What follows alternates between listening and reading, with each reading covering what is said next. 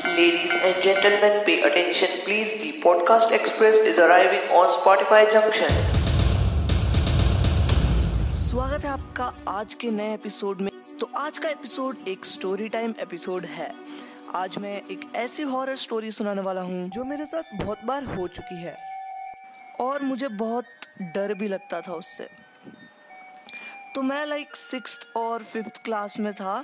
तब एक दिन आधी रात को मेरी नींद खुली और मुझे ज़ोर ज़ोर से किसी के हंसने या पता नहीं चिल्लाने की आवाज़ें आने लगी। मुझे डर लगने लग गया। फिर मैंने अपनी मम्मी को उठाने की कोशिश की बट मेरा हाथ ही नहीं उठ रहा।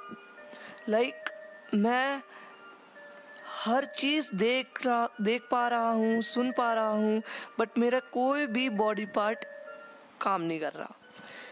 फिर थोड़ी देर बाद वो अपने आप सही हो जाता था। और ये मेरे साथ दो से तीन महीनों तक कंटिन्यूसली हुआ। फिर ये बंद हो गया। अभी भी कभी कभी होता है, फिर मैंने एक दिन ठान ली कि आज तो पता करके ही रहेंगे कि ये होता क्यों है। तो मैंने यूट्यूब पे सर्च किया और बहुत ढूँढने के बाद एक वीडियो मिली, जिससे पता चला कि इसे नाइट पैरालिसिस बोलते हैं। ये इसलिए होता है कि कभी कभी हम अपने चेस्ट पे हाथ रख के सो जाते हैं, तब नाइट पैरालिसिस होता है। फिर मैंने देखा कि इसे प्रिवेंट कैसे करें? तो उसने बताया कि आप जब भी सो तो उल्टे लेट के सोना, इससे कई हद तक ये प्रिवेंट हो जाता है। बट आपको पता है कि इसको प्रिवेंट करने का एक और तरीका है।